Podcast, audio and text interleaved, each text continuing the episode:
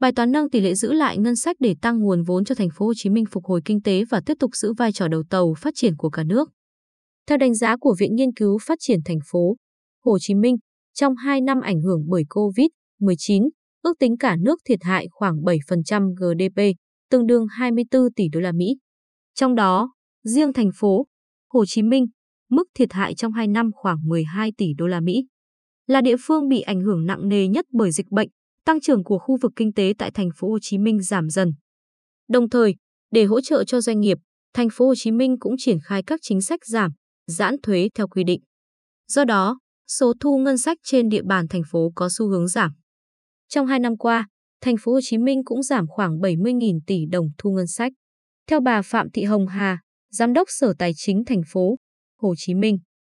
việc thu ngân sách trong 2 tháng gần đây sụt giảm sâu so với cùng kỳ và những ảnh hưởng tiêu cực của dịch bệnh lên các hoạt động kinh tế đang đặt ra nhiệm vụ rất nặng nề cho ngành tài chính nói riêng và thành phố Hồ Chí Minh nói chung. Khả năng hụt thu ngân sách cuối năm là rất lớn nếu không bảo đảm số thu trong quý 4, bà Hà nhấn mạnh. Khó khăn này khiến bài toán thiếu vốn của thành phố Hồ Chí Minh càng khó giải.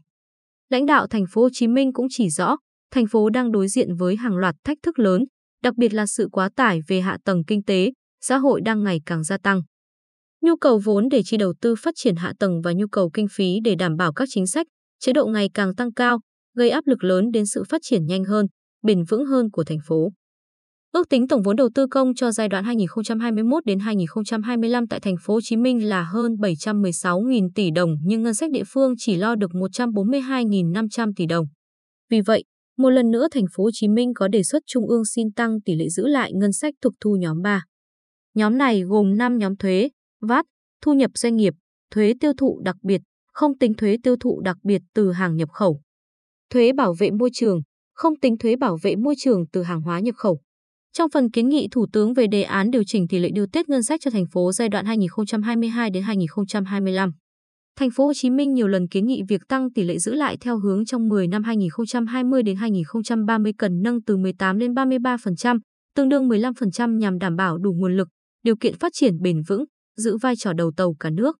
Tổng thu ngân sách nhà nước trên địa bàn thành phố Hồ Chí Minh luôn dẫn đầu, chiếm tới 25,48% tổng thu cả nước, theo số liệu năm 2020, nhưng tình trạng bội chi kéo dài.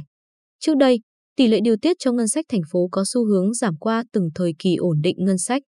Cụ thể, tỷ lệ điều tiết của thành phố Hồ Chí Minh giai đoạn 2011 đến 2016 là 23% nhưng đến giai đoạn 2017 đến 2020 là 18%. Tỷ lệ này dẫn đến không đáp ứng đủ nhu cầu chi tiêu về đầu tư phát triển, an sinh xã hội và các mặt khác.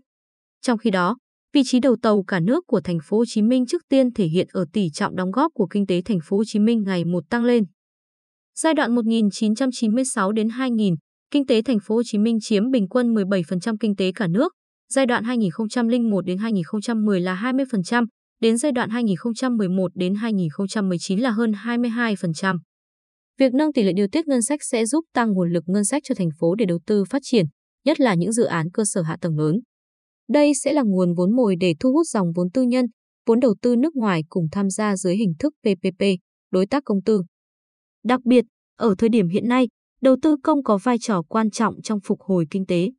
Riêng tại thành phố Hồ Chí Minh, theo các chuyên gia tính toán, một đồng vốn đầu tư công của thành phố Hồ Chí Minh thu hút 10 đồng vốn đầu tư xã hội. Với 1% để lại tăng thêm, ngân sách thành phố Hồ Chí Minh có thêm 2.000 tỷ đồng, gọi thêm vốn xã hội được 18.000 20.000 tỷ đồng và cả trăm nghìn tỷ đồng nếu tỷ lệ điều tiết lại cho thành phố Hồ Chí Minh tăng lên 23%, giáo sư Trần Hoàng Ngân, Viện trưởng Viện Nghiên cứu Phát triển thành phố Hồ Chí Minh cho biết. Khoản ngân sách này trước mắt giúp thành phố giải quyết được những vấn đề bức xúc nhất về cơ sở hạ tầng, nhất là hạ tầng giao thông hiện nay, trước khi tiến tới các mục tiêu đưa thành phố trở thành siêu đô thị, vùng động lực kinh tế kết nối khu vực phía Nam.